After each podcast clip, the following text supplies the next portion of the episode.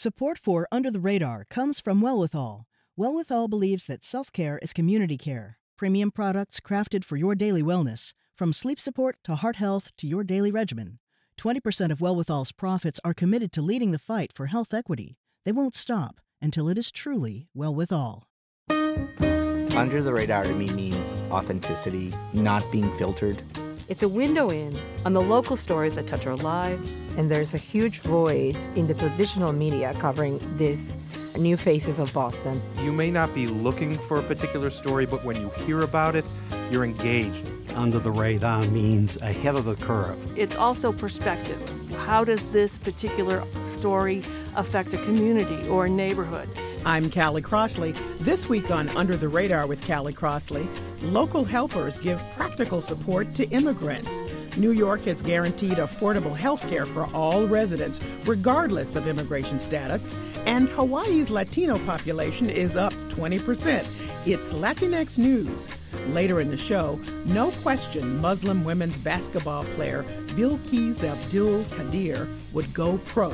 That is, until she ran up against a little known rule by FIBA banning headgear on the court, including hijabs. A new documentary, Life Without Basketball, tells her story. But first, joining me from the WGBH studio, Marcela Garcia, editorial writer for the Boston Globe. Hello, Marcela. Hi, Callie.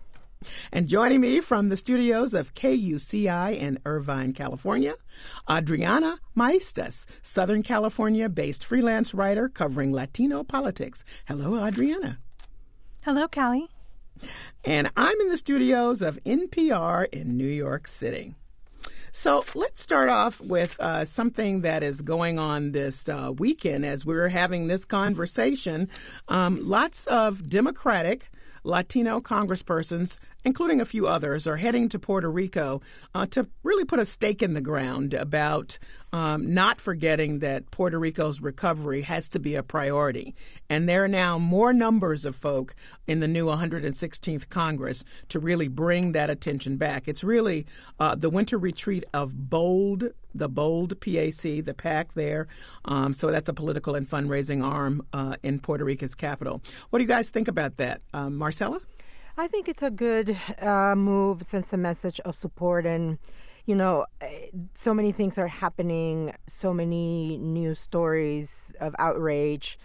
Eh, you know, it's just so easy to forget about uh, how Puerto Rico is still struggling to rebuild and to just basically come back to, to life. Um, as you, as we all know, the tourism industry in Puerto Rico was basically its lifeblood. And so I, I, think it sends a message again that we cannot forget about it. I'm doing my part. I'm going to Puerto Rico later this month. And I and honestly, I can tell you that it actually did weigh on my mind that you know, I, I always we always go away during January for obvious reasons. In the winter here is just unbearable. We want to take a break, and we were thinking of going. We always go to a beach, and I and it, it, it literally weighed on my mind mm. uh, to think that you know it would be nice to go to Puerto Rico to to support and to, to do. I mean, it's it's it, it's only a trip, but but it, it, goes a long way because you you know you go over there, you you spent money and you you you're doing your part, and I think this legislature is doing their part too. I think it's um it sends a positive message that we all can do something about it. Um, Adriana, the as I said, the PAC is uh, organizing this, but while they're there, uh, a lot of folks are going to be meeting with uh, Puerto Rico Governor Ricardo Rosselló and San Juan Mayor Carmen Yulín Cruz. I think those are two people that people remember from uh, the, the, right after uh, Maria hit and all of the the kind of consternation that was going on there, and still continues. Um, that says a lot, I think, uh, to the folks back here in Washington. Um, we are meeting with folks that are out front, and we're going to continue to make this an issue. I think it does. I think it's it's good to reset and put this back on the agenda and to remind people how devastated the island was. I also think that this is an opportunity for some of the legislators to raise the issue about the debt that the island mm. is still in and they struggle to recover from. So not only do they have to um, contend with rebuilding infrastructure and that sort of thing, they have an immense debt, and uh, hopefully some of them will raise raise the issue of debt forgiveness or how to lower that or ease it to such a way that it's more manageable for the people. Adriana, is it a little bit? Um, do you think it'll be better now because there's more strength in the Congressional Hispanic Caucus to make that point about debt re- debt relief? I think so, and I think that I you would probably see somebody like Alexandria Ocasio Cortez, who is Puerto Rican, raising that. Um, I, I just see that she would be somebody who would probably take that on, given what she has already expressed as a progressive. Okay. Um, moving on, Marcela, you have an interesting piece uh, that you just did this past week about an informal network. Uh, it seems to be getting a little bit more formalized as people understand uh, their various roles of local folks who are helping immigrants caught in this kind of nether world of um, trying to uh, be able to access rights that are available to them, but swept up in a, in a legal system um, that might just deport them before they get an opportunity. Yeah, what what was really interesting to me is this sort of tension between Boston being very pr- proud of calling itself a sanctuary city when a we all know that sanctuary city means a lot of things, and b that also um, leaves people ground to sort of hide behind the label without really having any meaningful um, impact in people's lives, in immigrants' lives, right? You basically make it up, you know, what, what it means. But but then in comes this network of people who really wanted to help, and, and I should say that it's basically faith based organizations, including synagogues, a lot of people in the Jewish community, and, and um, churches who were typically the ones who would offer sanctuary in its original sort of form. You know, when you when you open the doors of your church to an immigrant who is at risk of being deported, they were sort of realizing that we can only help so many people this way.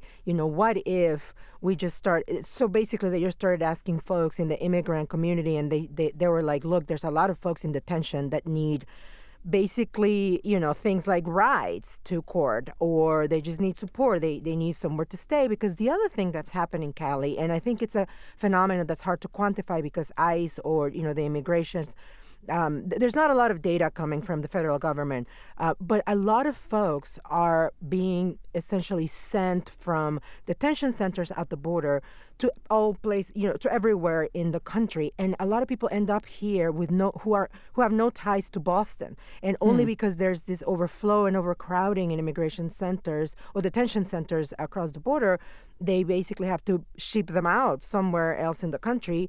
Folks end up here, and then they have to either go to where their family members or loved ones or sponsors are, or figure out what to do here in Boston. So they go out and, and what do they do, right? So again, there's this network of people figuring out what people need and, and they're listening and they are uh, having a really impact, a, a, a meaningful impact um, that I think is showing the way uh, of how you know another thing that they realize that people need legal representation.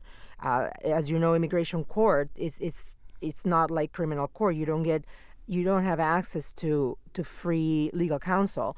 And so there's a huge huge need for that um, because when your case when you have legal representation your case has a larger uh, probability of moving along in the you know dreaded immigration system. So i thought it was again a, um, a nice way to show the limits of this you know quote unquote sanctuary movement sanctuary cities which is so misunderstood and so sort of misappropriated Adriana, California is called the sanctuary state, you know, by a lot of uh, mm-hmm. uh, folks. So, um, is this something? It's it's this kind of practical on the ground help is happening in other cities, formalizing, as I said a little bit. Um, is, do you see that happening in California? That you know, for a long time, your state's way ahead. You know.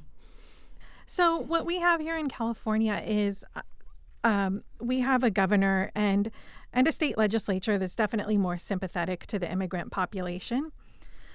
And um, and they have declared that it's a sanctuary st- state. Um, but what that means, it is sort of up for debate because we still see federal agents. Um, you know, they still have a presence here in California. But what you what you do see is like in Los Angeles, they have an uh, an Office of Immigrant Affairs, so where they try to integrate the immigrant community and plug them into resources. Here in California, immigrants can also have professional licenses, mm. and they could work as independent contractors and and have their own business. I mean, there are a few um, undocumented lawyers in California who are practicing law. Mm. So you know, we do have the the system in place to try to integrate them a little bit better, which is nice. Um, it sounds like this is something that's probably going to be. I have to say, when I read your piece, Marcela, it kind of reminded me of the Underground Railroad. I mean, totally, absolutely. You're totally. I, I, I sort of got the same.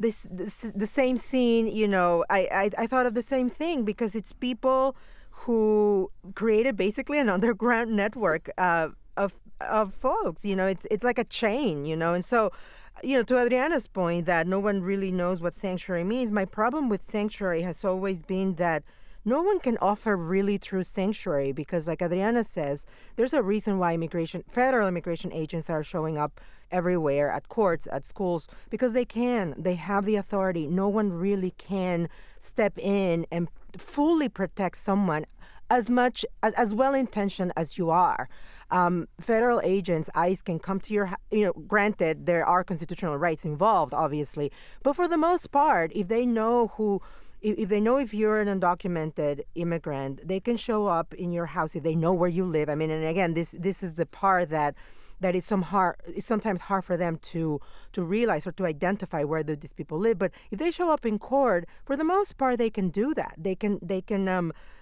uh, detain anybody. So I, again, there are other ways of supporting people. Again, you know, if they're going to be in mm. court, show up for them, send a message of support, you know, or or again, connect them with a lawyer because that's far more meaningful and impactful than you know, I, again, like promising mm-hmm. sanctuary um, when in fact that's not that's not a true promise that anybody can make.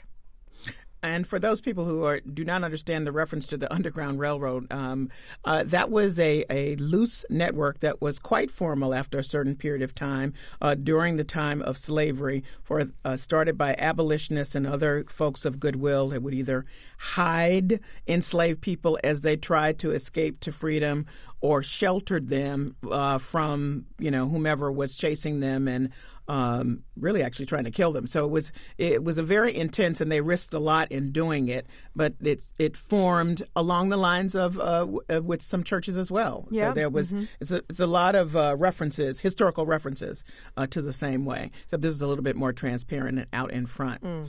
Um, so. I'm really curious about uh, Hawaii um, as a place that has so many ethnicities. Everybody knows that. You go there, you can see it.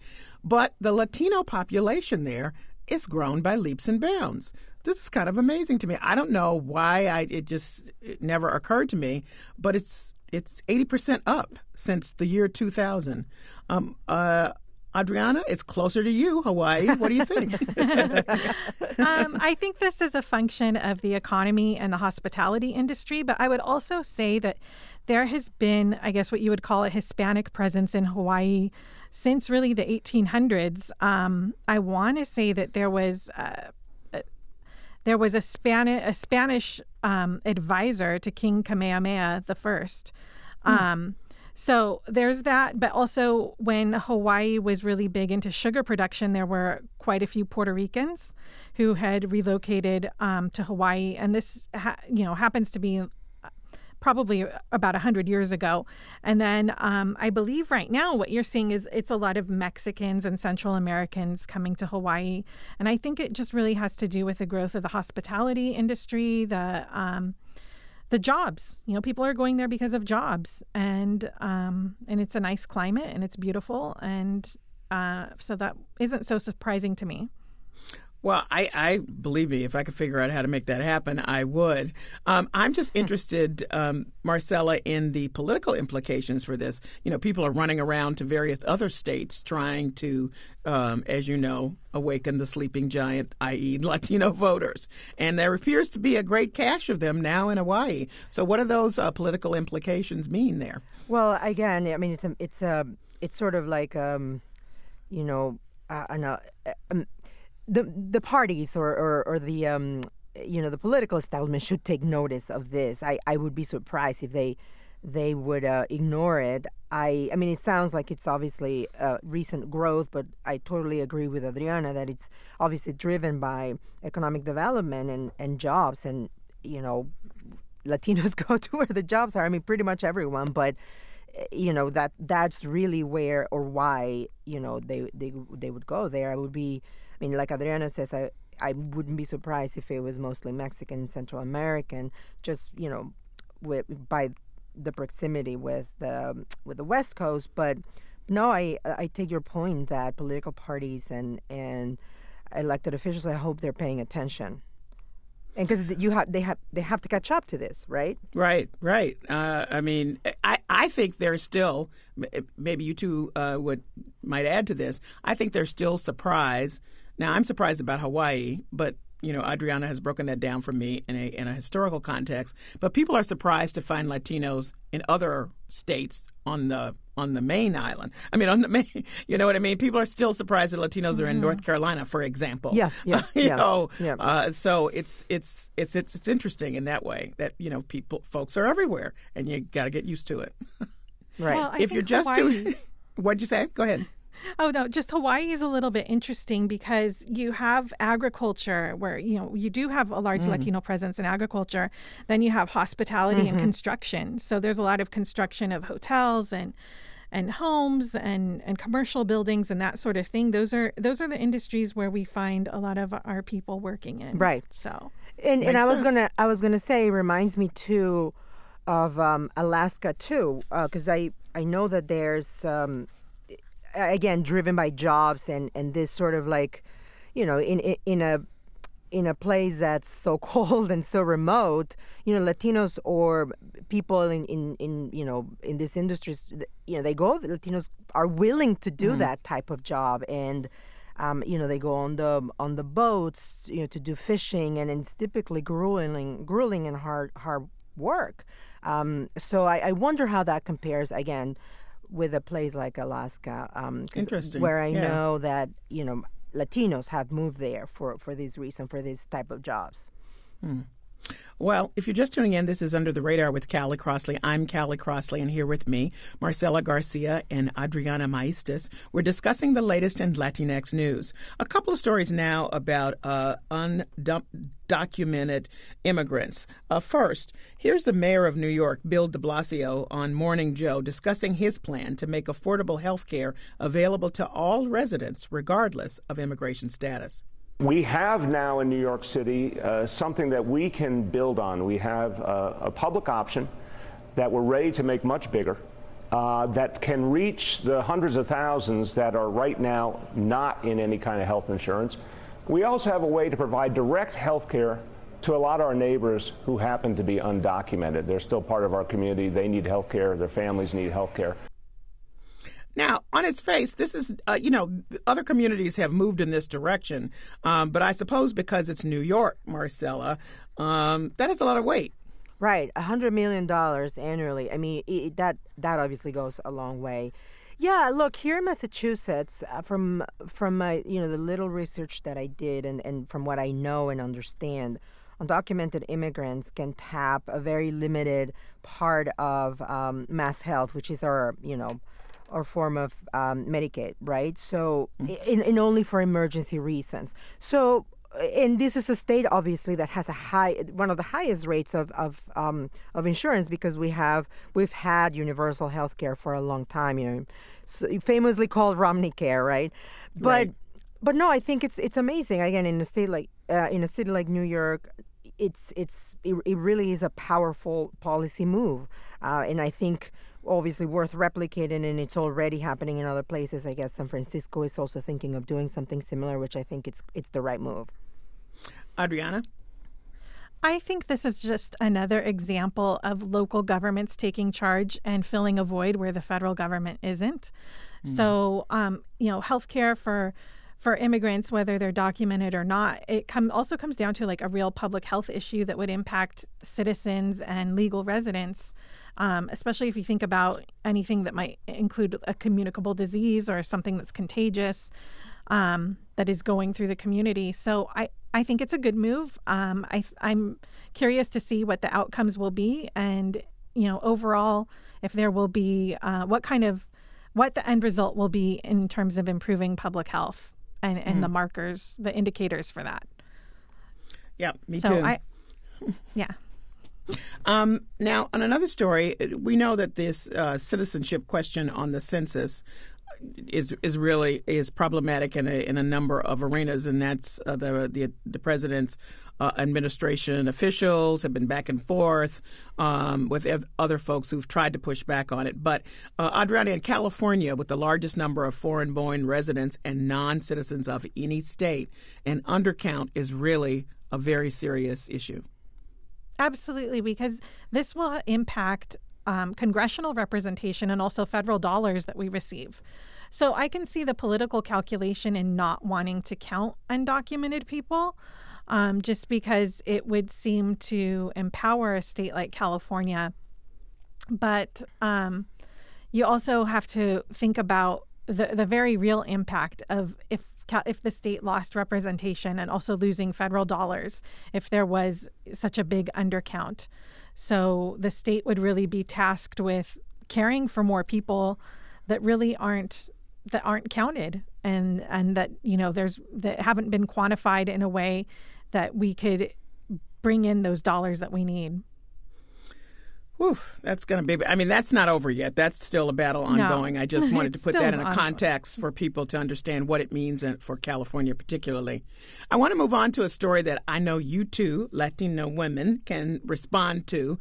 Uh, Alexandria Ocasio Cortez and all the hateration what is going on? People are on this woman and on this woman and on this woman, and it's kind of crazy to me. Let me just uh, play a cut in case people have not heard her voice. This is Congresswoman now Alexandria Ocasio Cortez on the Rachel Maddow show reacting to President Trump's national address on immigration. We can't even get laptops in the hands of our district offices because the president has decided to hold the, the paychecks of everyday Americans hostage. All right, I just just just a little uh, sample of what she sounds like, but I just don't get it. Can do you all have some insight? you don't get the uh, the why they're on her like all yeah, the time. Me neither. I mean, there I, are many other people to be on. You know. I so. know. I I don't know. I, I find it fascinating. I think I think people just love to hate or or, or love to. Um, just it reminds me a little bit. So we were talking last week about this. A colleague of mine and I. It reminds us a little bit about you know, when um, former President Obama first sort of jumped into, you know, the public consciousness back in 08, 07, and how the, um, you know, the right and the far right and conservatives just went crazy about him. And it was just this visceral sort of hate dri- driving these attacks. And of course, this all gets amplified because of social media. And of course, it, it's, it's even worse because she is a master and very adept at the art of social media and Twitter. And it's it's like this major major major troll that conservatives and far right wingers cannot resist eh, to hate on. And of course it has to do with the fact that she's a woman. Of course it has to do with the fact that she's young. And of course it has to do with the fact that she's a woman of color. So and then obviously the way that she won people mm. love to. I mean, it's it's an amazing story. I I saw last week her, which I'm sure you all um, remember when she appeared on 60 Minutes. I thought she did amazing, and all I could see online is all these criticisms and uh, you know how she. You know, there was this sort of question about her being 100% factual all the time. I mean, everyone makes mistakes, and I, I thought she was un- unfairly criticized for everything. So mm. it, it, it is fascinating. It's it's it's kind of it gives me a little bit of glee to know that she's going to be out there trolling these people and, and making mm-hmm. them angry. Um, but it's um, it, it's it's really quite a phenomenon to me. I can't explain it. Sorry. um, I agree. Adriana, I thought maybe you could weigh in on it. Maybe. well, I think uh, personally, I think she's adorable. I think I think she's yeah. She's articulate. She is cute. I, I talk to my friends and, you know, and some of us, I mean, we're not that much older than her, but, you know, we all kind of see little bits and pieces of ourselves in her, whether totally. it's, you know, her Absolutely. style and, yes. yeah, how quick she is, how witty and how funny. And, you know, you can, you can see even when she hesitates on things, you know, she's thinking and she's learning. So, um, I I think she's great. I think she's a breath of fresh air. I do think that um, when she responds, she she might not need to respond to everything like she does right now. So I'm curious to see if she will develop a little bit more of a filter, and you know, as she gets more busy and more into her work as a legislator. I mean, really, will she have time to address mm. everybody that slights I would her hope in so such a that way? She doesn't. Yes. yeah. yeah. So uh, I kind of wonder about her growth there, but you know, she she's young and she's learning and she's very refreshing. And obviously, she's yeah. she's. And she's I, I just want to be I just oh, want to be clear that uh, that to, to anybody listening that this is not to say that she should not be criticized. Absolutely, people should criticize her. I'm talking about what appears to me to be an extra layer of something beyond just outsized. the kind yes. of normal. Yes, mm-hmm. outsized. That's the word. Totally criticism outsized that one and should completely get. out right. of yeah. propor- proportion. And I think uh, I think she's going to learn. She's she's proven to be a quick study, obviously. And uh, yeah, she's young, she lacks like, experience, blah, blah, blah, blah, blah. But like Adriana says, as, as soon as she gets really, really busy with the job, I hope and I'm sure she's going to have um, a small learning curve and she is going to realize that, you know, maybe I need to be focusing more on this than being on Twitter or whatever. Okay. So right. I, I, again, I, I have, I, I'm sure she'll, she'll learn fast. Well, I want to. I like to end on positive notes. Latin albums are now more popular than country albums in the U.S. This is from a new report from a data company, Buzz Angle, that the consumption of Latin music has continued to blossom last year. Um, before you guys weigh in on that, here is Becky G and Natti Natasha's song "Sin Pijama," which currently has over one billion views on YouTube.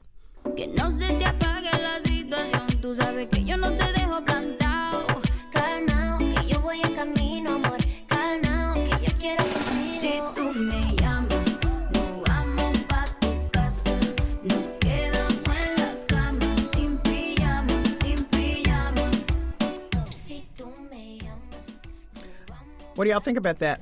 Okay, it's Sin Pijama. Okay, all right. I tried. okay. I know you did. But you know what? I mean, what I find fascinating is that every couple of years we see this type of stories that, oh my God, Latin music is the best. Again, or it's, I feel like we go through these waves, and I think it's just another.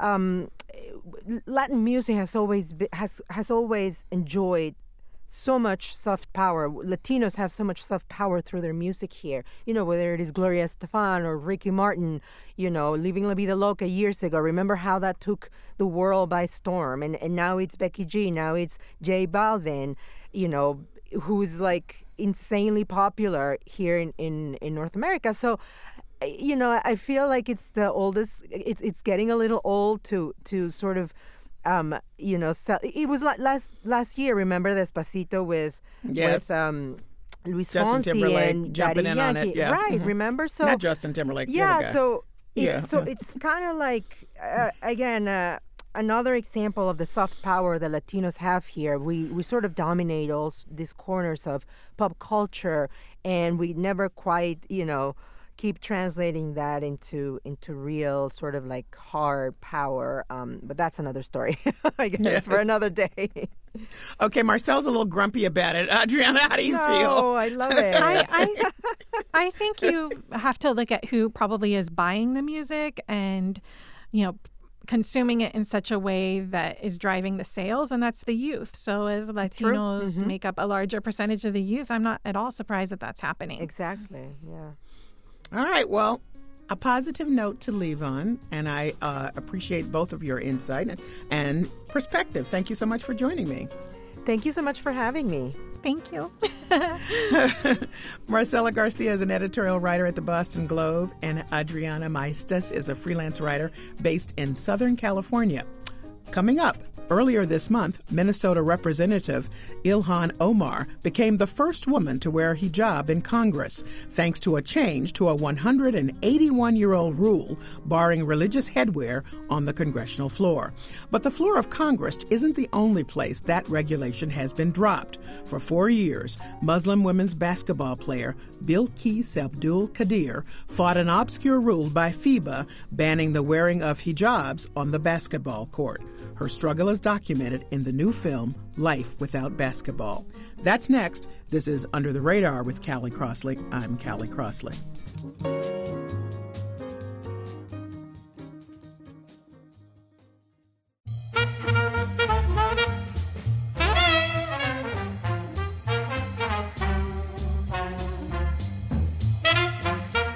Callie Crossley, and this is Under the Radar with Callie Crossley.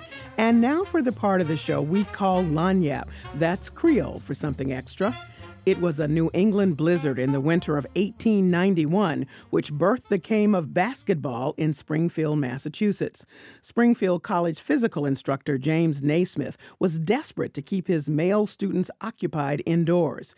In an inspired move, he nailed two peach baskets to the walls of the gymnasium and handed the students a soccer ball, creating the game of basketball.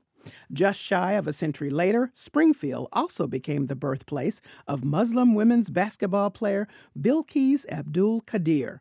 During her unstoppable high school and collegiate basketball career, Bilquis broke records and shattered boundaries with her head covered in a hijab. She was on her way to an international professional basketball career until she was stopped by a little known rule by FIBA, the International Basketball Federation. The rule banned headgear on the court, including hijabs.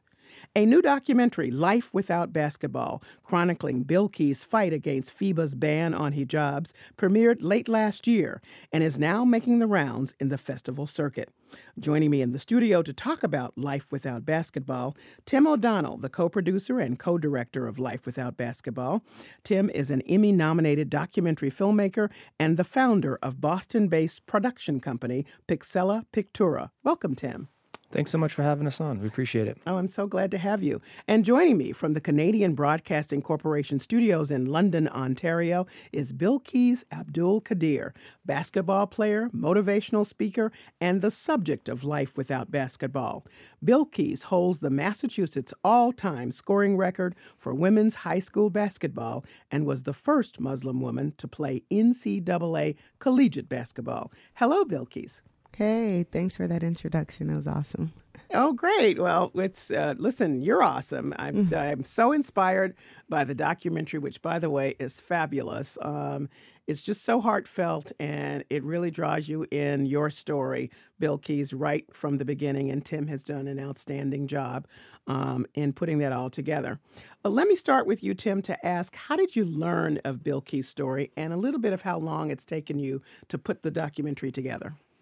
Yeah, it's been a it's been a four year journey, mm-hmm. uh, and it didn't it didn't start out that way. It wasn't thought that we would uh, we would even make a feature. You know, mm-hmm. it was me and John Mercer, the co producer and co director, um, learned about Bilquis' story, and we thought we would make a you know five minute short film that would submit to festivals as a short, and maybe go on the web and maybe film for a couple months and you know, the story is so important and so big that uh, four years went by and we ended up working on this film. Um, I'm actually a former high school art teacher and wrestling coach, and uh, I was lucky enough to coach and teach out in Springfield, Massachusetts. And actually, when I was uh, out there coaching and teaching, Bilquis was still in high school, so mm-hmm.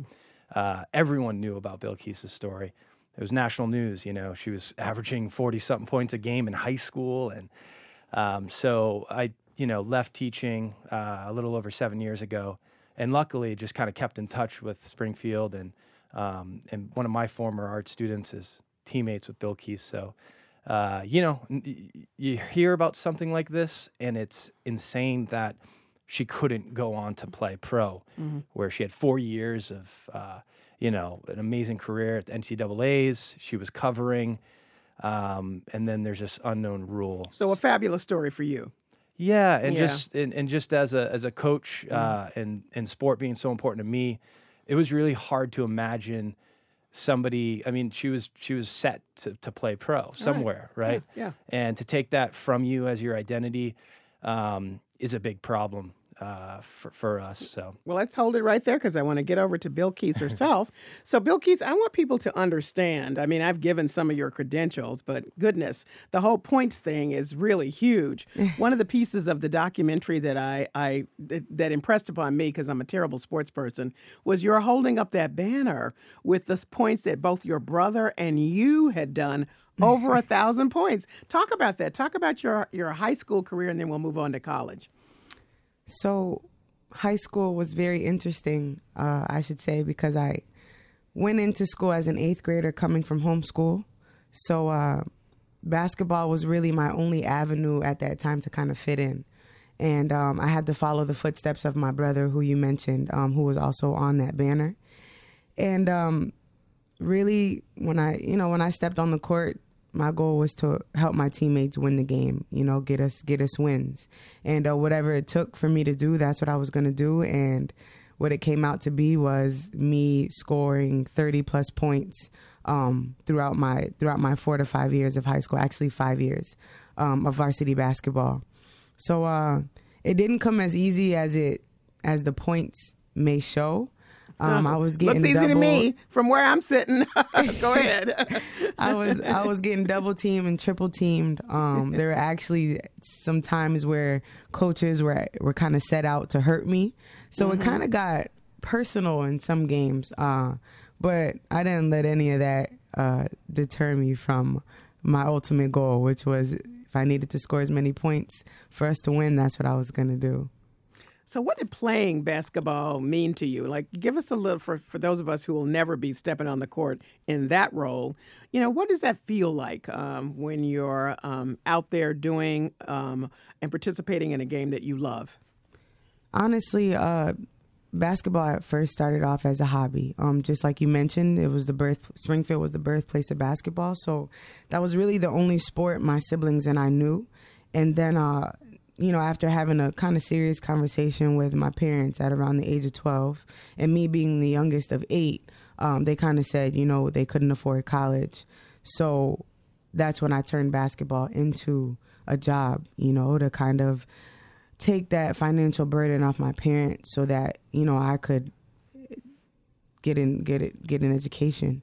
And so it became just a grind for me. Like every day I wanted to be the best so I challenged myself you know practice um I used to sleep with a basketball. I always tell people that like that's how much I ended up investing in the game. And so when I stepped on the court, that's when I could kind of have fun. So I didn't let anything else, any outside factors affect me, you know, and my ultimate goal was to get a athletic scholarship uh, to, to school so that my parents didn't have to worry about that bill. So, when you first started to play in high school, this was the first time you were wearing hijab at that point. Yes, so my eighth grade year, I kind of blended in, looked like everybody else, and then my freshman year, freshman year rolled around, and I had to start wearing hijab, uh, and that was a turning point for me um, socially. Uh, of course, physically because it's, it's it's an extra piece of material while you're playing, and then um, you know mentally as well. Uh, just to be different um, was is hard as a ninth grader, as a 14 year old.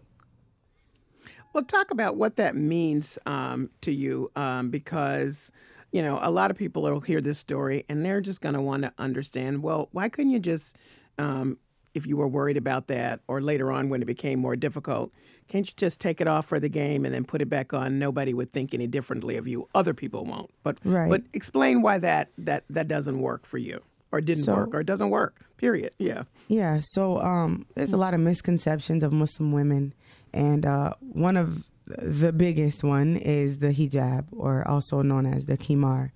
And um, with that, you know, I always use the example of we all know Mother Mary, you know, Jesus' mother. Um, in every statue or picture, you're going to see her covered in a long gown with their hair covered. And um, so the fact that Muslim women um, f- still follow that, uh, it was really the culture of the times back then. So what we do isn't anything new, and it shouldn't be a surprise. But unfortunately, um, you know, people look past that, I guess. However, um, it's a symbol of faith. And um, of course, at the time, being 14, you don't really understand the beauty of it until you're you're kind of tested. And um, I wore my hijab because I've seen my mother wear it, my aunts, my sisters, my female cousins who were all Muslim, and so I knew that at that point, that's what I should do. Um, although I didn't love it and it didn't mean as much as it does now, um, when basketball was taken away because of the hijab, um, when I was questioning whether or not I should take it off, that's when I realized, you know, the beauty of modesty, the beauty of being different, and really the beauty of my faith. Um, and I didn't want to allow an organization or people's thoughts or feelings um, take me away from essentially my true self. So it was an inner battle that I had to fight. And um, I realized that there were girls who looked like me who may face some challenges, whether it's in the athletic field or outside. And I didn't want them to think that they had to sacrifice um, their beliefs or, you know, their, their love or identity for, for anyone else. Uh, I'm Callie Crossley, and you're listening to Under the Radar with Callie Crossley. And my guests are uh, basketball player Bilquis Abdul Qadir, and we're discussing Tim O'Donnell's new film, Life Without Basketball. He's here with me as well. He's a documentary filmmaker, which follows Bilquis' fight against FIBA's ban on hijabs. Now, in high school, though you were feeling differently and working through your own thing, nobody said anything to you. It was not a problem. It was after you uh, went to college, and that didn't seem to be a problem either. After college, it became an issue. Yes. Mm-hmm. Talk about that. So, unfortunately, you know, uh, playing the name FIBA, which you mentioned earlier, mm-hmm. has international in the name. So you would think that this organization would be open to all backgrounds, um, all walks of life. And um, after a month into trying to find a pro a professional team to play on, we come across this rule, my agent and I. And um, you know, this is when they mentioned that they wanted to keep the game of basketball religiously neutral. And um, you know, it's never religiously neutral if you have athletes with tattoos of religious scriptures, biblical scriptures, or even, you know, tattoos of Jesus' face, like that's all the same. That's religious freedom. So, you know, I we kind of responded saying that people should have to cover those up if you want to keep everything religiously neutral. And uh, FIBA knew that they didn't have a really a leg to stand on with religiously, with, and yeah, right, anyway, religiously. Yes. So that's mm-hmm. when they took it to safety, mm-hmm. and um, that's when they kind of got real technical and went into the rule books and all of that. And um, that's when we found out they had a rule against anything larger than a athletic headband. So they, when you take the safety, um, the safety path, it's it's hard to fight against that because that can be defined in so many ways.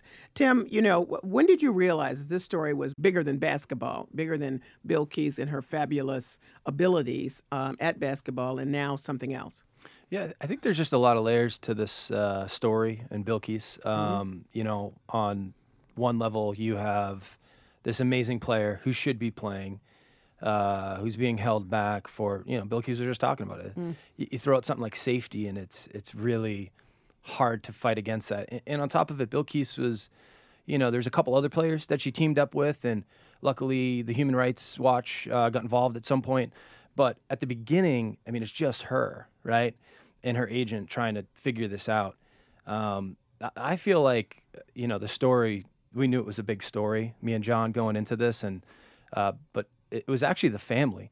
Mm. For I, I, know that that might not seem like a big thing uh, to you, but um, getting to know Bilquis's family, uh, that's a big thread. That's a big part of who Bilquis is. So right. it was it made a lot of sense to include that in the, the story. Well, she's grounded in her faith through her family, yeah. so that yeah. makes sense. Yes, of and, course.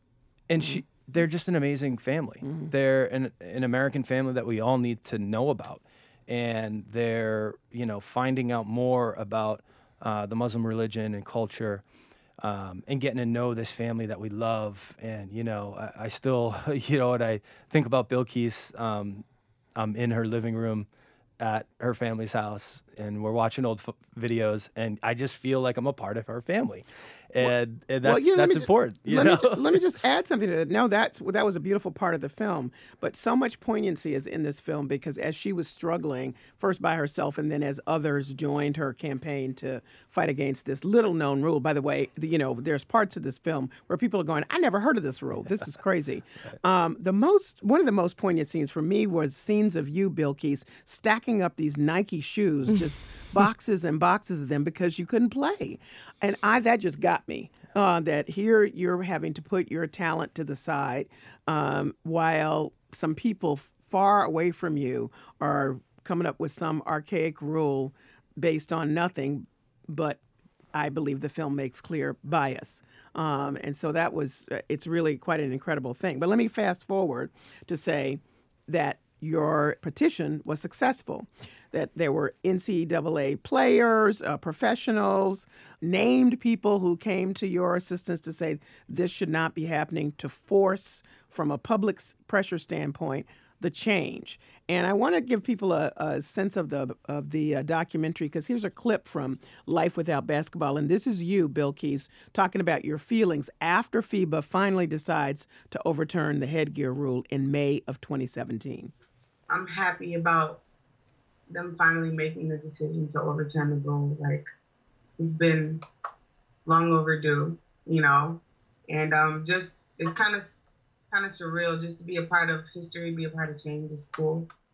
But then, you know, I have to kind of think about it in a personal manner, and uh, it's tough because I've grieved, you know, I've got over it, and now it's back in my face. I thought that was really because you at that moment were sort of conflicted because boy, I fought for it and fought for it, and then okay, here we are. How do I? How am I supposed to feel? Kind of thing. Right. Mm-hmm. I Um, felt you.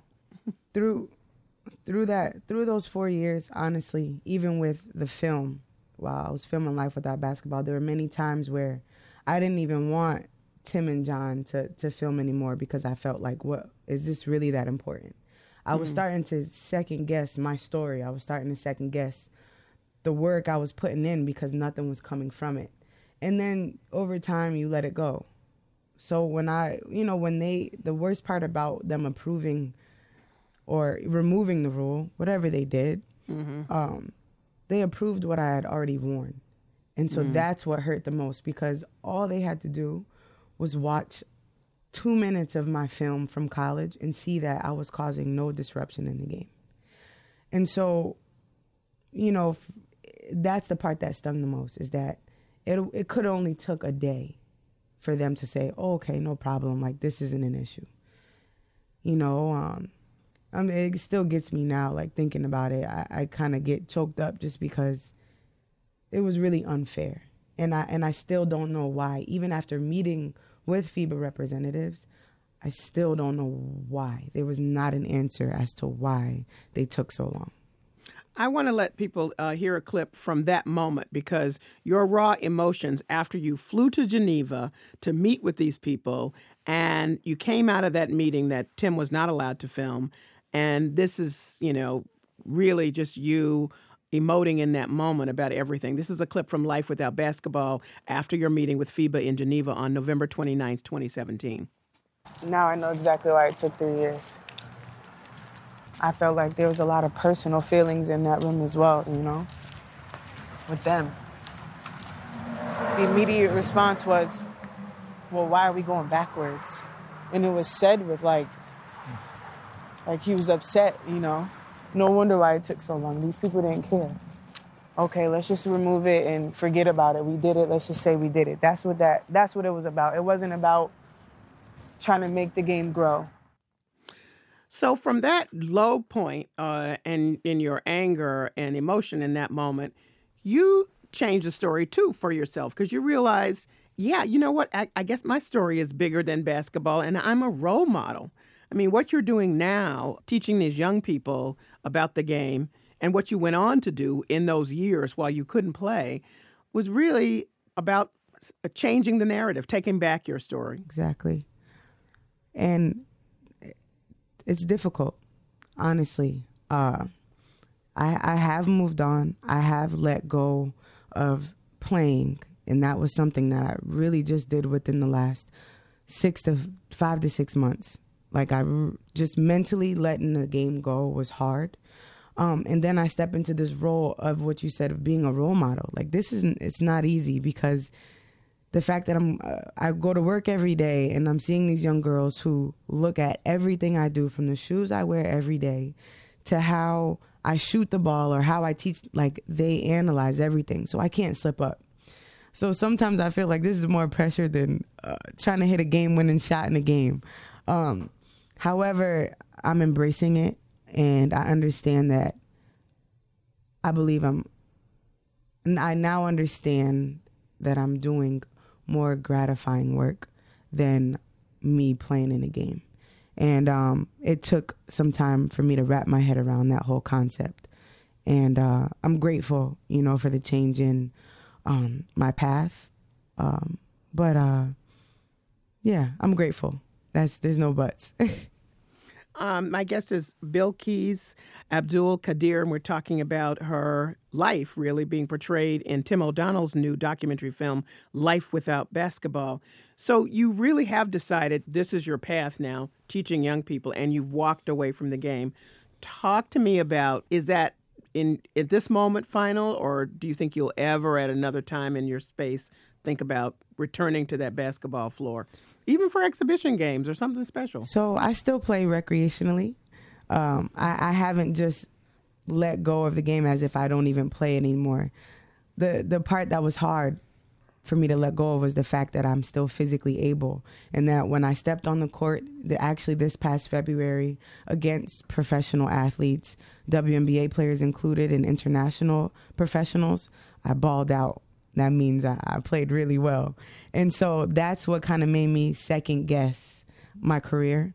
However, um, life moved on. You know, over those four years, I grew into a new person, and Tim and John can really uh, agree to that. They've seen me in so many different stages, and I'm, I'm still growing. However, right now, I think my life needs to be a little bit more s- settled down. So I got married, uh, just moved out of the country, and the work like i said before the work that i'm doing i feel like it's more purposeful and maybe i've already done my work on the court and now it's kind of take what i learned from the court and transition to what i can do off the court well and, and I'm sorry to interrupt. I just wanted to say because Bilquis ain't gonna say it. She's saying ball out. She scored 38 points her first game back. That's right. She's, you, you know, like that. Uh, she still can play. That's so. what we mean by baller. Right. Right. okay. I, I, at least know that. Oh. um, I wanted to uh, broaden this out just a little bit to pick up something that you said because you really sacrificed those four years while you fought this battle, not just for yourself, but other people coming behind you. I wanted to get your take on. I don't know if you know that there are two Muslim women who have been elected to the House of Representatives. They'll take their seats um, in January, January 3rd of uh, uh, 2019. By the time this piece airs, uh, they will have been mm-hmm. seated. And the first thing that one of them is doing, the one from Minnesota, Ilhan Omar, is to work to change a 181 year old rule which says there can be no religious headgear on the floor. And that bill by the time this probably airs, will have been changed or be on its way to change. I mean, that's an impact you've had, and she's joining you in this. How do you feel about that? Honestly, it's it's it's amazing um, to see the growth, to see the uh, the inclusion, really inclusion, um, because you wouldn't have seen this not too many years ago. So I, I'm grateful for what um, Muslim women are doing because we have to break that wall down. We have to break that barrier, and um, it's hard to have these difficult conversations with people about just the fact that we're wearing a hijab. Like it's a piece of material, you know, really. Um, but for for for Muslim women to take that stance because people really think that culturally we're supposed to be housewives, do the housework. You're not supposed to step foot and that's people in the re- the faith, and that's people outside of it. So to see these these barriers being broken down, um, I'm, I'm I'm thankful, and you know we just have to keep keep pushing because there's more areas that need to be um, inclusive, and uh, we just have to take it step by step. But it's amazing what's going on, whether in the sports world, in in politics, um, really in, in in every space, and we should be included in every space. Well, you made history.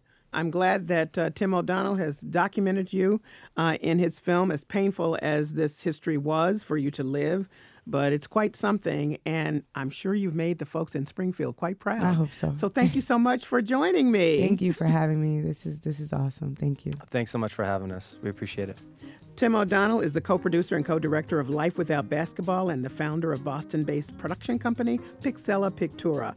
And Bilquis Abdul Qadir is a basketball player and the subject of Life Without Basketball. She is currently an athletic director at a grade school in London, Ontario, and works to inspire young Muslim girls to play basketball. That's it for this edition of Under the Radar with Callie Crossley. Join us next Sunday at 6 p.m. for the stories you may have missed. In the meantime, you can find our show, links to stories we discussed today, and bonus content on the web at wgbh.org/news. Listen to our show on the WGBH app and take UTR with you. Subscribe to our podcast on iTunes. Be sure to connect with us on social media. Follow me on Twitter at Callie Crossley and like us at facebook.com slash under the radar WGBH. Our engineers are Doug Sugarts and Isaac Rodriguez from NPR New York. Francisca Monahan is our producer. Under the Radar is a production of WGBH.